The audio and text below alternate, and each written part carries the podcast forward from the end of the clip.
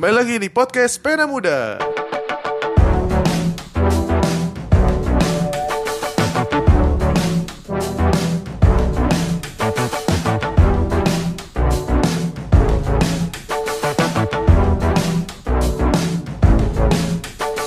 Systems of oppression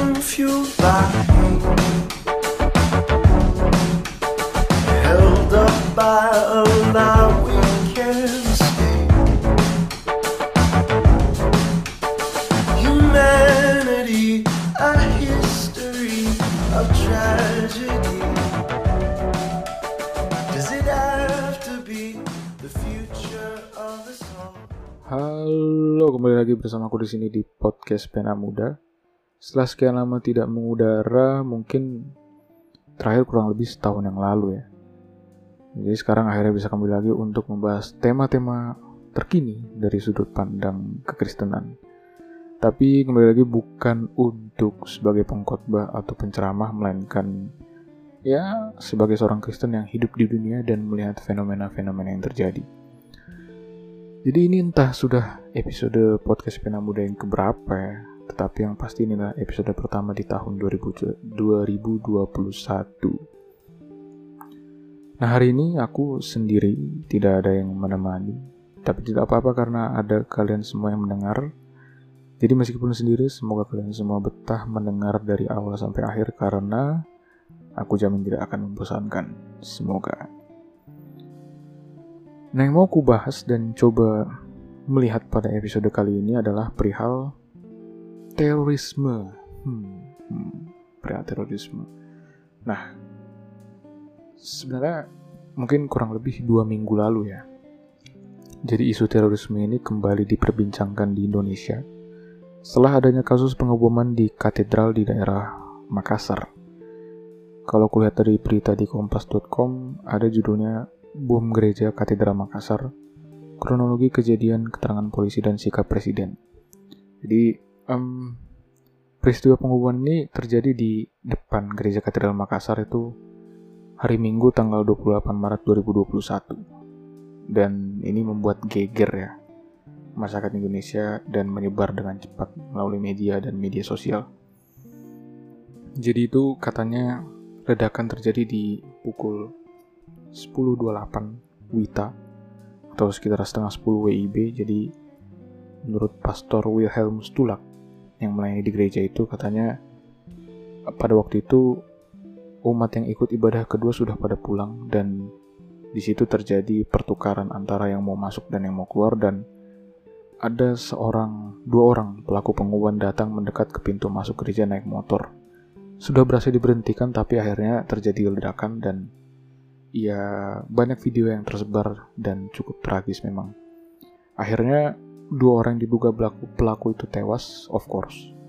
Dan 20 orang yang, terja yang terdiri dari warga, petugas, keamanan gereja, dan jemaat mengalami luka akibat ledakan.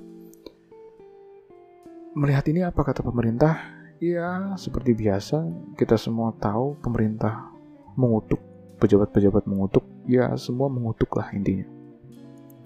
Tapi isu isu terorisme ini bukan hanya terjadi bukan hanya jadi perbincangan karena karena kejadian itu.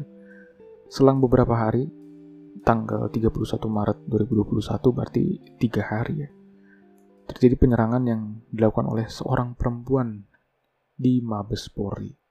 Nah dari CNN ini katakan perempuan bersenjata api ini berusaha menerobos masuk dan melepaskan tembakan sebanyak enam kali terhadap sejumlah petugas polisi di gerbang depan gedung hingga akhirnya uh, petugas melumpuhkan. Jadi si perempuan ini akhirnya meninggal.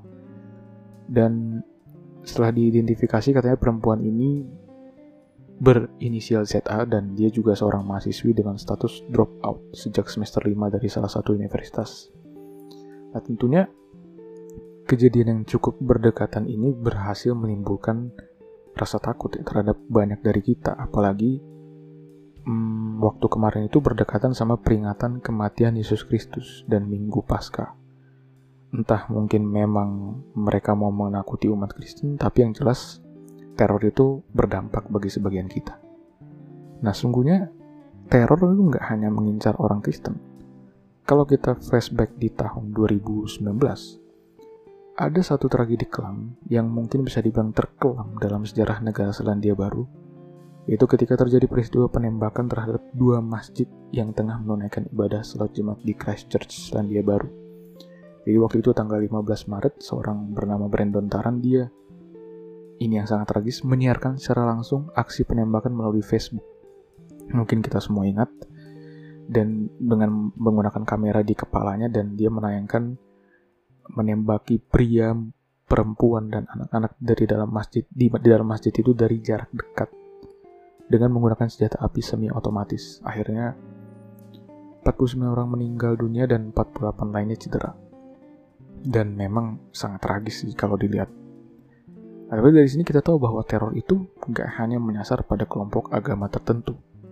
Iya, tapi mungkin di Indonesia orang Kristen cenderung lebih rentan karena sasaran teror menjadi sasaran teror karena jumlahnya yang minoritas. Nah, sebenarnya kenapa sih bisa terjadi teror? Kenapa orang-orang mau merelakan dirinya sampai mati untuk bisa meneror orang?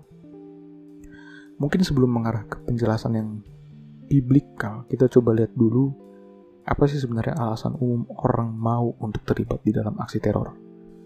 Nah, menurut satu artikel dari situs The Gospel Coalition (TGC), judulnya When Terrorism Works, dikatakan di situ sebenarnya terorisme itu bertujuan untuk kalau, kalau di situ bahasanya to inject fear into others, jadi menyuntikkan ketakutan kepada orang-orang. Nah, mengapa harus orang-orang takut? ya mungkin mereka ingin membekukan ekonomi, yaitu orang-orang takut belanja keluar atau untuk memecah masyarakat supaya mereka menjadi takut untuk berkumpul-kumpul. Ya, intinya teror itu dilakukan supaya kita takut untuk melakukan keseharian. Nah tapi kenapa kok bisa ada orang yang mau dan tega memberikan dirinya, merelakan nyawanya untuk melakukan teror? Dan orang yang tega untuk membunuh sebegitu banyaknya orang seperti di tragedi Christchurch. Nah, Pastor John MacArthur menjawab pertanyaan itu dalam satu khotbah yang mungkin cukup bersejarah bagi pelayanan dia karena pada waktu itu itu berdekatan dengan peristiwa 9/11 mungkin yang kita tahu uh, ada kejadian terorisme di mana pesawat dibajak dan menabrak, menabrak gedung World Trade Center dan orang-orang geger di sana Nah, pada waktu peristiwa itu, dekat peristiwa itu dia berkhotbah. Nah, di khotbah ini dia mengatakan ada natural reason atau penyebab alami dari terorisme. Beliau bilang sosiolog atau psikolog zaman sekarang itu terus berusaha untuk meyakinkan kita bahwa semua orang itu pada dasarnya baik. Yang mana sebenarnya tidak.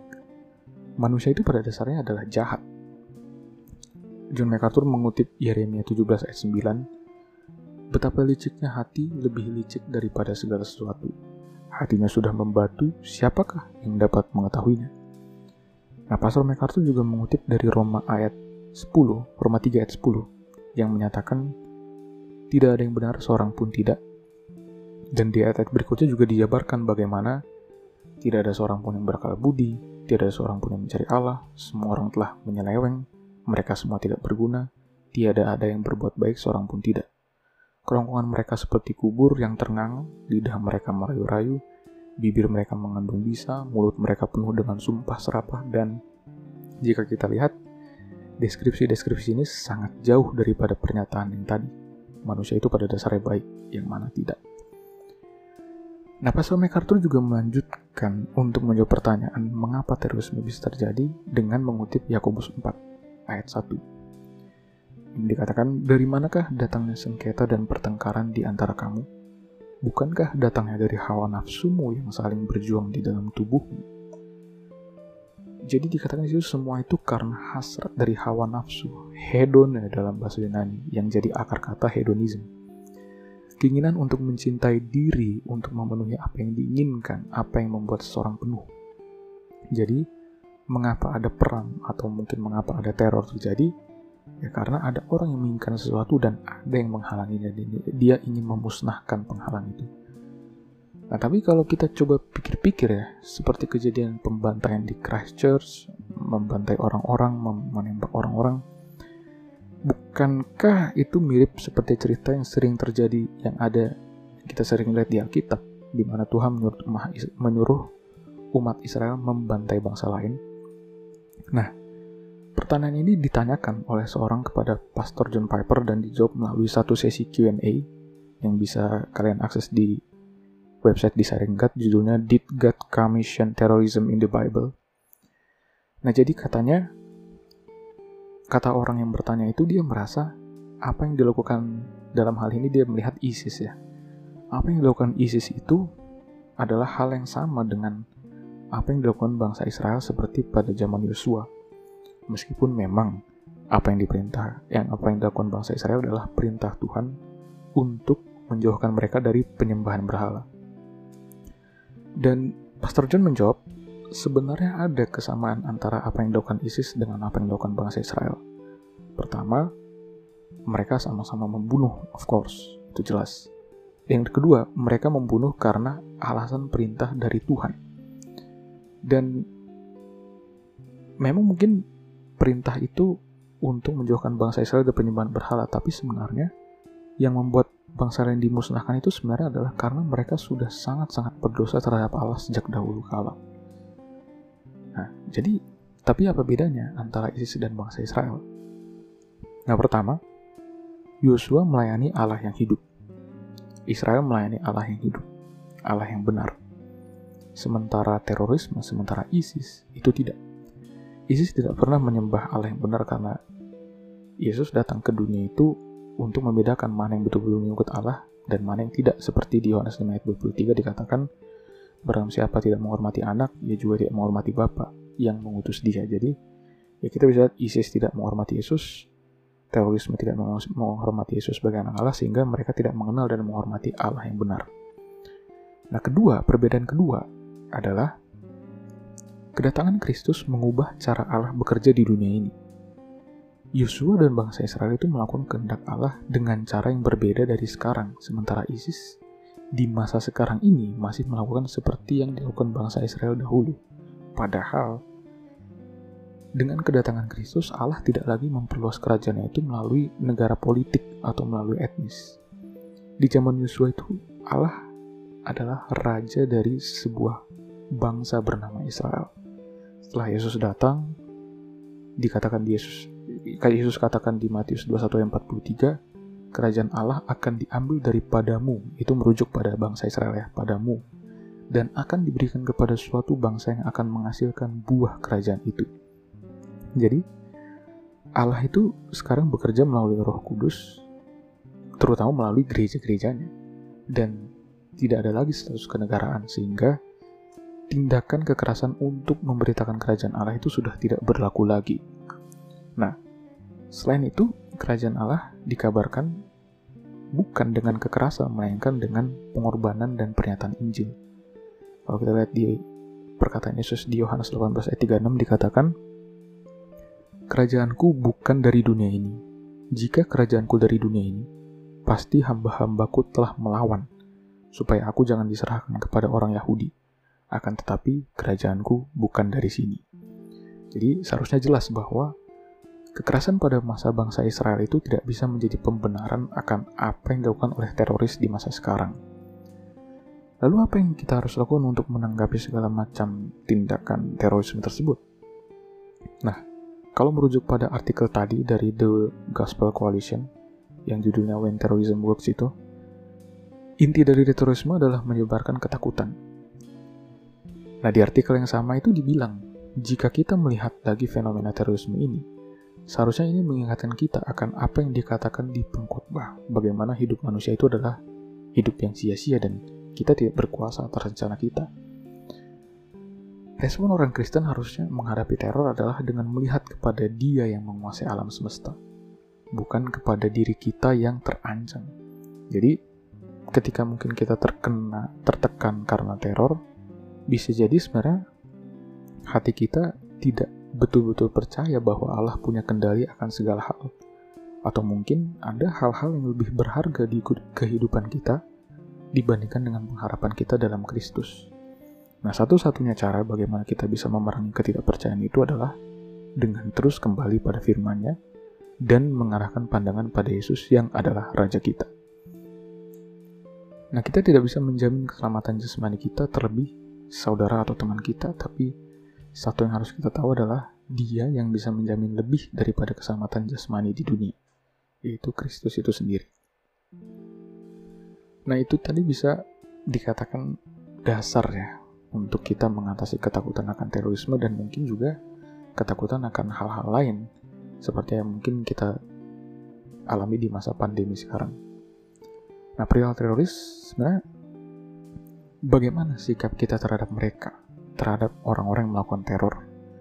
Apakah kita harus mengutuk seperti halnya para pejabat dan pemerintah di media sosial? Atau mungkin seperti celutukan seseorang ada yang bilang pelaku terorisme dibaptis aja yang mana itu adalah hal yang konyol kalau menurut gue dan itu menurut gue ya menghina baptisan.